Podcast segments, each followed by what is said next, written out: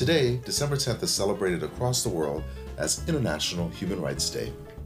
This is WBAI New York 99.5 FM and WBAI.org online. The time now is excuse me. The time now is 6:30. Stay tuned for Radio Gag, Gays Against Guns. Stay tuned. Radio Gag, the Gays Against Guns show. Prepare to gag, yeah. Gag, yeah. Oh, gosh, yeah. Um, Good evening, everyone. Good evening. and welcome to Radio Gag. This is the weekly Gays Against Gun show. Uh, if you didn't know, we're now coming to this is our new regular time at 6:30 every Tuesday. Uh, and Radio Gag is your weekly update on how to end the horror that is the American gun violence epidemic. My name is Ty Kersley. and I'm Mary Ellen Novak. So today we're going to address what's what it's like to be visiting gun shows. So as some of you may know, gun shows are when groups of gun sellers and buyers get together and exchange all kinds of weapons to the public. This includes obviously guns, and a phrase I learned when I visited a gun show, less lethal weapons. Hmm.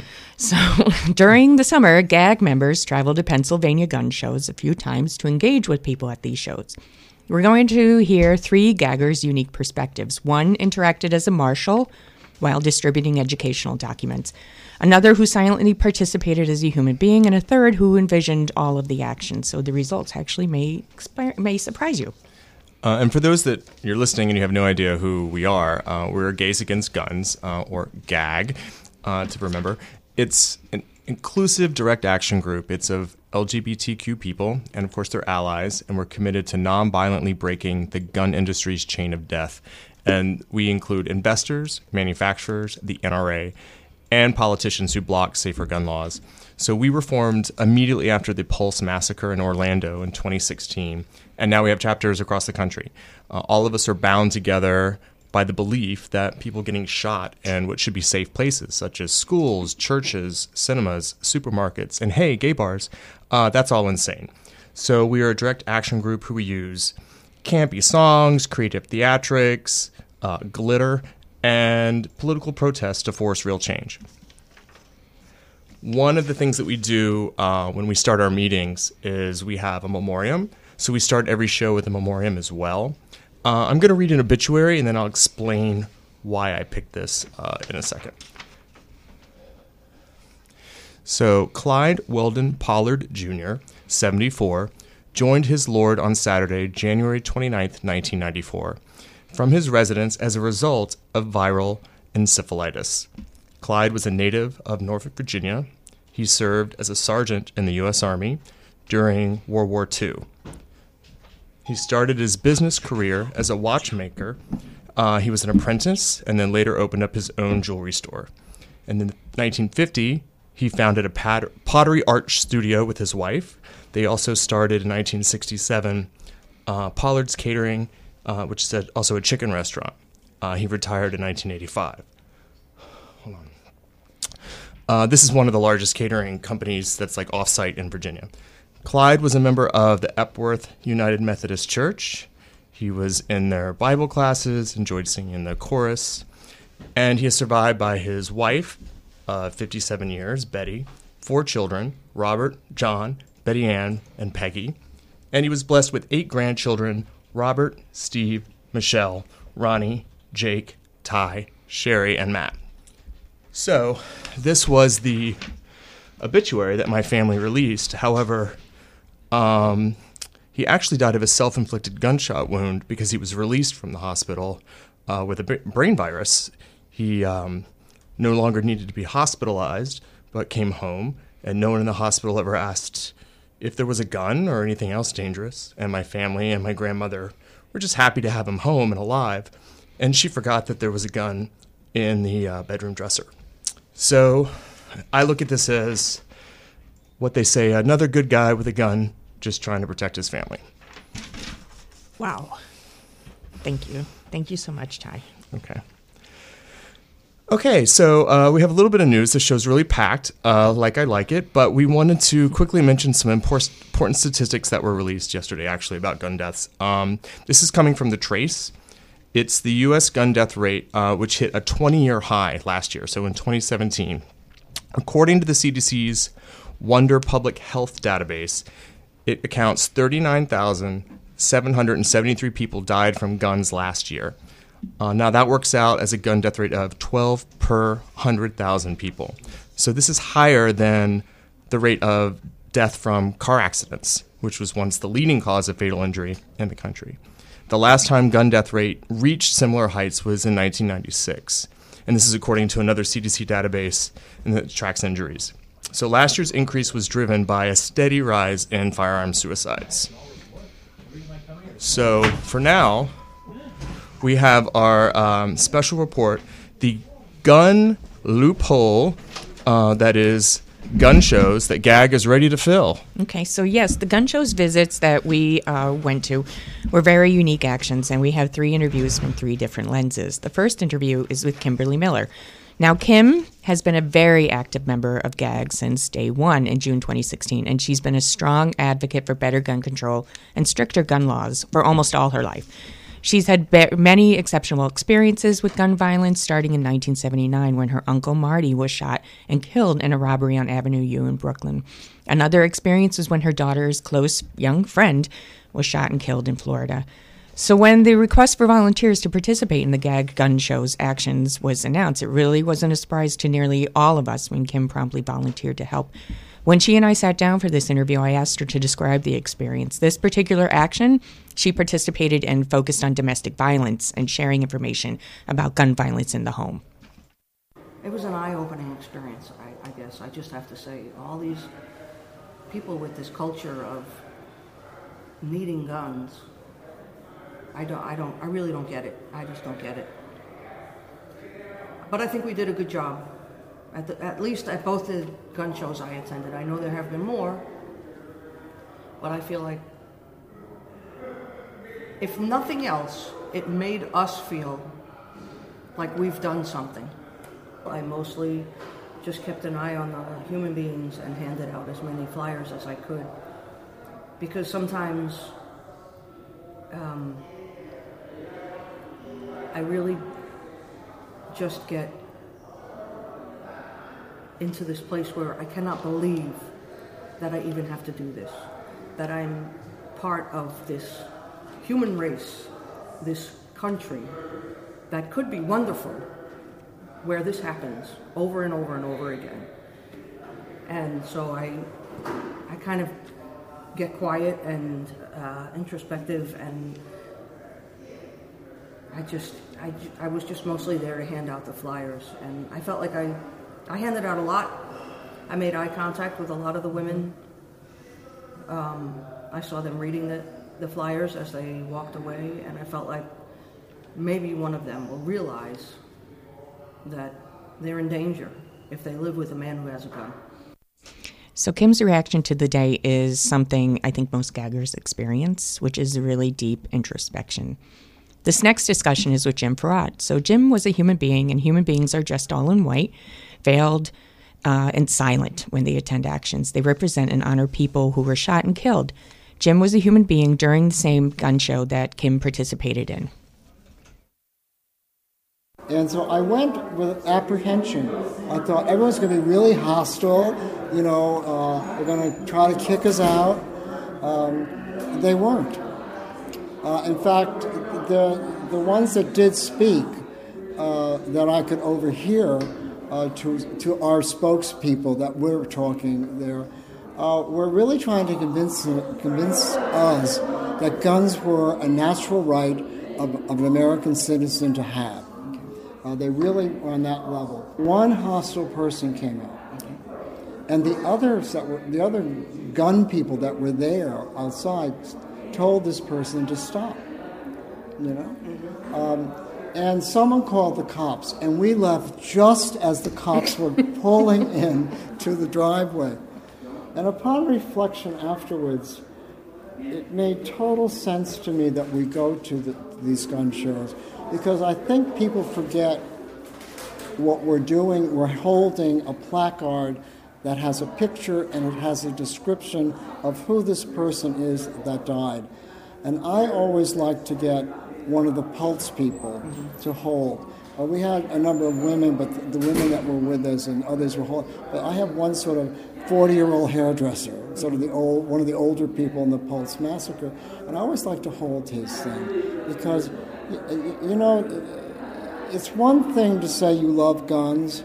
It's one thing to give me a, a, a theoretical lecture about the citizen's right to, to bear arms. It's another thing to say all that looking at a, at a placard that I raise up, and you know, uh, because they, they can see my eyes through the veil that I wear, but just to, to make it very clear why I am there with Gays Against Guns. So, most gaggers have participating actions as human beings. I have quite a few times. And as Jim indicated, it can be a very emotional, yet deeply important way to connect with people. So, this final interview is with fabulous Kevin Herzog, who I love. Kevin is one of the people who has been working and organizing with GAG since the very beginning.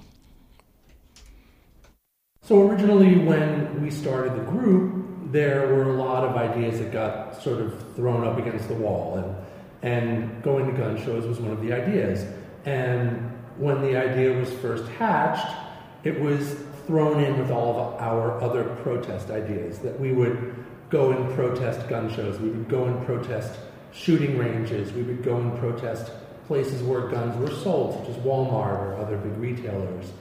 And as the other actions that we spent time with took precedent, the gun show idea sort of got put on the back burner. And then by the time that we revisited it, it was over a year or so after the group had started, I had sort of come to a change of heart around the concept because I had been watching a couple of documentaries that dealt specifically with the anti abortion movement, and I was persuaded by their methodology insofar as I felt like I could see how effective they were when they were sort of um, positioning themselves as an advocate for the women who were considering having abortions. And so I wondered how we could apply that to the same paradigm of a gun show visit. And the thing that I often say when we're about to go to a, a, gun show or when I'm sort of pitching the idea to a, a, group of people who might participate is that we go educationally rather than confrontationally. Because I use the example of um, uh, the Westboro Baptist Church would come into a gay bar and say, "You shouldn't be gay." You know, it's not a persuasive argument. You know, it's like too late. Sorry, honey. this is this is what's up.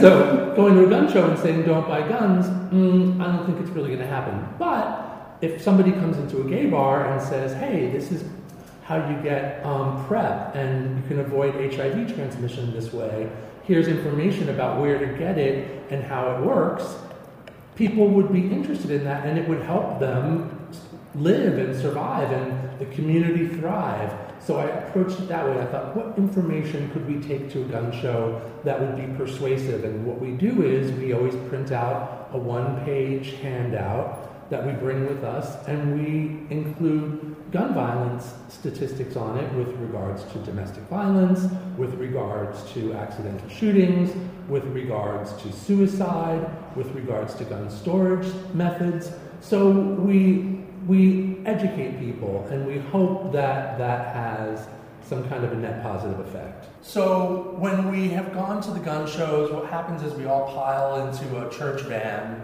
and drive out there. And the scariest thing is arriving because you are on enemy territory, basically, right? Like you have all these people who have come there because they want to buy a gun, and the things they all have in common is gun um, rights and gun advocacy, and we're coming with a contrary position. So, uh, you know, we often go with our guard up and we're um, ready to encounter a lot of negativity, which we do encounter some negativity. But what I didn't expect, and what was a, a, kind of amazing surprise, is that we encounter a lot of people who are interested in engaging with us. And not always because they are persuadable or or you know interested in in learning but oftentimes because they are interested in having the debate. And so i think that there's value in that too. And i think that there's value in just presenting a human side to our position to say you know we're people just like you and we're, we don't feel the same way about guns but we can have a civil conversation. And so i feel like absent that, they might not have that experience as readily. So those were the three interviews, and there are a couple key themes that uh, Kevin addressed during that segment that are very valuable, and that are that is persuasion and education, and those elements I believe are very important when having those civil conversations with people who have different perspectives because they still want to engage and learn. And as far as the different forms of education, which he was mentioning, it's really those three elements. It's the written takeaways, such as the flyers that Kim was distributing. It's the memorable visual takeaways of the human beings that Jim represented. And it's also the spoken words from the conversations and chants, like, not one more, or NRA, sash away, girl. So, Ty, I just want to take a minute. So, you and I both attended and participated in these gun show actions. Right. So, Kevin's was really long. Did you notice how long Kevin's was? Oh, it went on and on. It was just a lot of valuable information. So yeah. Um, I think I think one of the great things that he mentions is really like knowing who we are when we go there and who we're talking to. I think if both if if you start out with the person being your best version of yourself, uh, the other person mm-hmm. will hopefully meet you. And he also says it takes you know two people to argue. If we do meet with and we have met with people who um, whether we've been on the side of the road and we've been honked at or flipped off or mm-hmm. screamed at, um, we don't engage in that. Mm-hmm. And I've I've engaged with people who, of course, they want to, to, to sell you know guns to people who want them and, and use them recreationally, and nobody wants to be the person to sell something to the wrong person. Mm-hmm. Um, but I had a, an, an, individual woman come up to me and, and, she wanted to be proud and saying that, hey, you know, I, she was in Pennsylvania as a gun vendor, and she said there was a man without a uh, a Pennsylvania driver's license, which is a requirement, and I didn't sell a gun to, to him. So she wanted to prove to me that she's trying, and, and I looked at her and I said, "Yeah, but there's 14 other vendors here. Do you think he left with a gun?" Mm-hmm, mm-hmm. Um, and and I get it. She's well, that's how I end conversations with people very quickly. but I get it. She's she's rationalized her part, and everything else is kind of separate. And we're like we're trying to bring in as much information as possible. Like, okay, but the more access you have to a gun, the more likely like with domestic violence we talked about recently and, and so forth. So that's that's how I think we can bring something to it is when both people decide to talk about it on a common sense uh, platform. Yeah, it's uh, interesting when you were talking about the gun vendor is that uh, I think it was the first gun show that I went to, and my good friend Bridget McCann, who is uh, a gun uh, gagger, a gagger, not a gun gagger. She's just a gagger. Well, anyway, we went uh, undercover, and so we went in as trying to be a couple of people. We didn't know each other, and we tried to purchase guns, and uh, it was really amazing to actually be inside there and just walking around and it was the first time hopefully the hopefully the only time that I've ever held a gun and that's what I was talking about is that we were before with the less lethal weapons, we were walking around and trying to have them sell us a gun. And, you know, there were multiple ways to talk around it, but at the end of the day, unfortunately, nobody did. So it was, uh, that was kind of valuable. And I think. But you do I'm, know it's a different world when you're there. I mean, it's just, it's, and it is part of. Uh, a community and, and, and, an upbringing that is different. And I've been around it. I've been in the South. I've most of my life I was in the military, and I know how to deal with you know um, this conversation. And one of the things that happened to me was, you know, we were just going to go eat, and, mm-hmm. and we went into a diner, and there was ten of us, and we had like glitter on our arms. I think I was our, there too. And yeah, it, and our our shirts say "Gays Against Guns," like it's been spray painted, and we literally just floated in. I'm just going to be honest. We, we didn't even touch the floor. No, but there wasn't enough room for ten people to sit at once. Some of us used the bathroom, and we're like, well, maybe we can sit at the bar, and then we just decided to eat in New York, and I felt kind of bad that we'd kind of disrupted this diner where women mm-hmm. cut their husband's steaks. and I so I bought something. I bought a dessert, and as I was at the register, there was a raffle and a big mm-hmm. basket with all of these little tickets. And I looked at what you could win, and it was twelve different types of guns, and it was semi-automatic. It was you know, pistols. It was everything. And I just thought, oh, that's why they're so quiet because we just they think we're going to cause a scene. So I wanted to be like a gun raffle. um, but I decided to get the heck back in the van and drive back to New York City as fast as possible. Throw some glitter at them. um it cures everything. Yeah. So the one thing too is even though people are maybe are still fuming or they're negative after those conversations, I think the most important thing is to have that opportunity for both parties to be heard. Uh, because just ignoring the problem, it doesn't accomplish anything. People remain in those homogenized spaces, and we need to have a um, discussion. even even Kevin talks to the the guy that runs a lot of these shows, and he goes, I, and he stops us at the door and says, "I believe in the Second Amendment, but you know what? I believe in the First as well. So go right ahead and be here." So there there is that at, at the at, right out of the gate. There is that respect. Excellent. So, uh, to find out more about the work that we do as Ga- at GAG, please visit gaysagainstguns.net or Gays Against Guns New York on NY, excuse me, on Facebook and Instagram. Also, be sure to check out our website to learn more about our GAG chapters located nationwide, like in LA, DC, and Chicago. Um, take it away.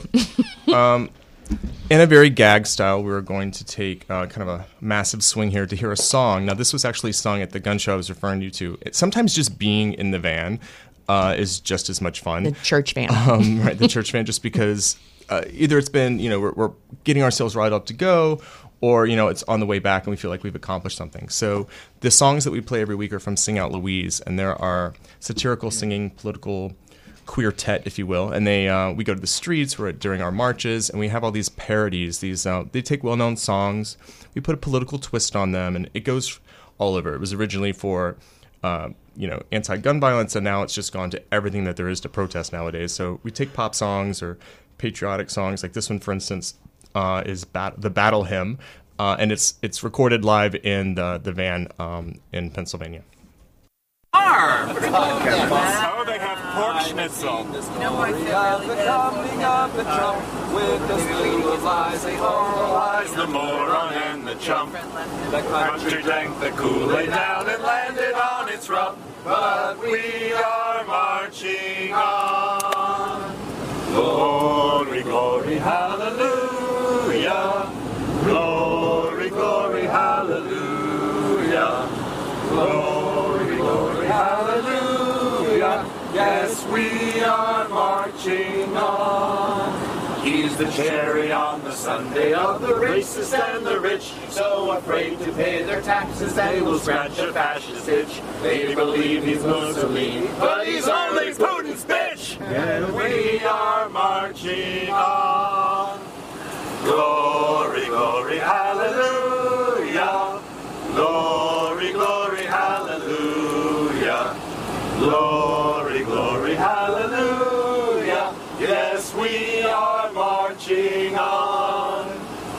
Someday learn the lesson this catastrophe can teach. We will say goodbye to liars and the hatred that they preach. Yes, we'll dance from coast to coast the day that Chino is impeached. Till then, we're marching on.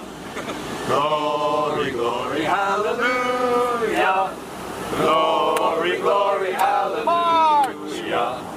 Glory, glory, hallelujah. Yes, we are marching on. Hang on, we Okay. Marching. Oh, oh, so, oh, oh, sorry. So lucky So- nobody swore during that recording. yeah. Uh, so, if again you are interested in participating in our fabulous actions, you can reach us at gaysagainstguns.net or Gays Against Guns NY on Facebook and Instagram. We also meet every other Thursday at 7 p.m. in Manhattan at the LGBT LGBT Center on 13th Street. Our next meeting is December 20th. And we'll also be having a little holiday celebration. So, this will be a great time to have some fun and some cheer with new and current members. So, everybody is welcome. Please come and uh, to help and learn. And uh, we're looking forward to meeting you. Uh, so that's that's about it, folks. Thanks for listening. Um, thanks for spending time with us because we love spending time with you. If you'd like to spend more, uh, then you can be a gag WBAI buddy. What's a BAI buddy, Ty? Oh, everyone loves being my buddy. Um, a, WBAI Buddy, though, is someone who is keeping this volunteer run radio show going. Uh, small donations every month really help. Uh, it's safe, it's secure, it's easy, it's generous. Words our community knows. Uh, but it's volunteer run and it makes this show possible. So all you have to do is go to WBAI.org or you can call 516 620 3602 and become a WBA buddy that way. Just say it's in the name of Radio Gag and uh, good things will happen.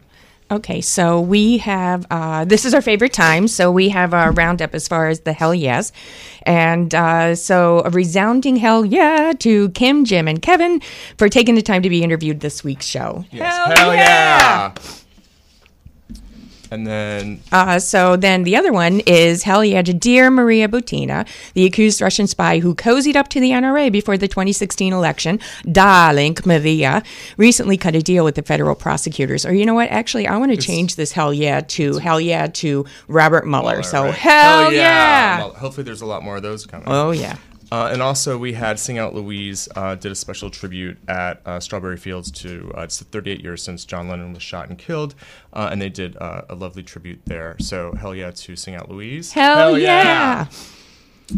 And so. thanks for listening. And once again, we're back next week. This is Tuesday, December 18th at 6:30 is our time. and don't forget, you can listen to previous shows. so check to see if they've been archived on the WBAI website. And happy gagging. I think that's it. I can't believe it. It always goes by so fast. I know. So fast. Oh, and, I have the best time ever. Oh, and, and, if one day you have to ask because next week we actually have um, showtime mm-hmm. with with Mark and all that stuff. We have more songs that they need to put forth, like in the van. They came up with something called Trumpany. Yeah. and uh, it was just one of these things that, you know, it just keeps us going, keeps us all motivated. It was like orange hair, fake tan, Trumpany. Cool. So hopefully uh, they'll have some great information for you next week on their show. Excellent. All right. Thanks. Thanks, everybody. Have a great day. Have a great right. night. Have night. a great everything. This is WBAI New York 99.5 FM and WBAI.org online.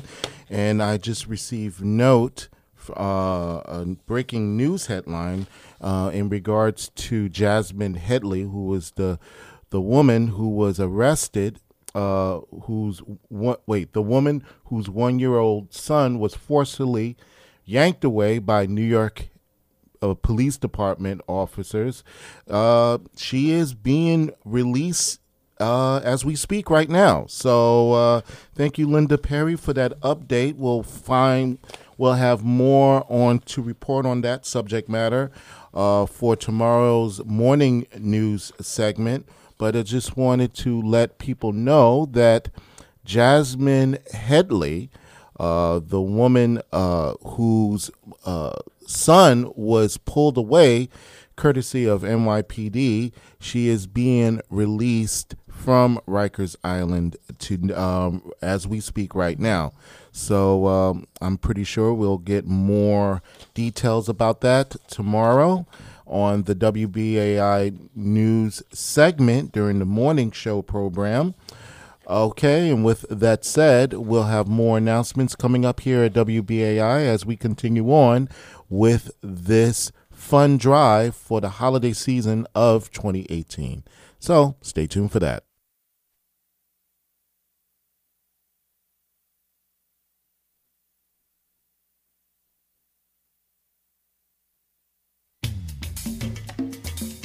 Hi everyone, this is Marisol Celdeira, host and producer of Con Sabor Latinos Montuneando con Marisol, inviting you to financially support WBAI on Sunday, December 16th during our music marathon, Caribbean Callaloo Sounds from the Soil, starting at 6 a.m. until 11:59 p.m., featuring music of the Caribbean islands.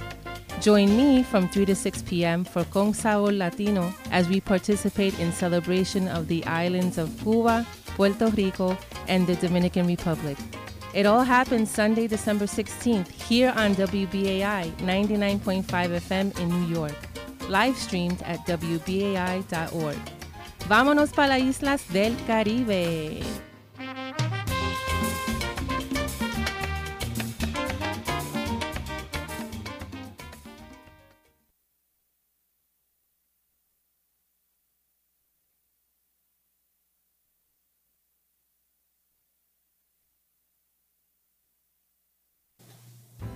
Article 6, Clause 2 of the United States Constitution, also known as the Supremacy Clause, states in part that treaties made or which shall be made under the authority of the United States shall be the supreme law of the land, and the judges in every state shall be bound thereby. While this language might seem pretty straightforward, a series of legal decisions has undermined the intent and power of this clause in the U.S. Constitution. As a result, U.S. courts generally do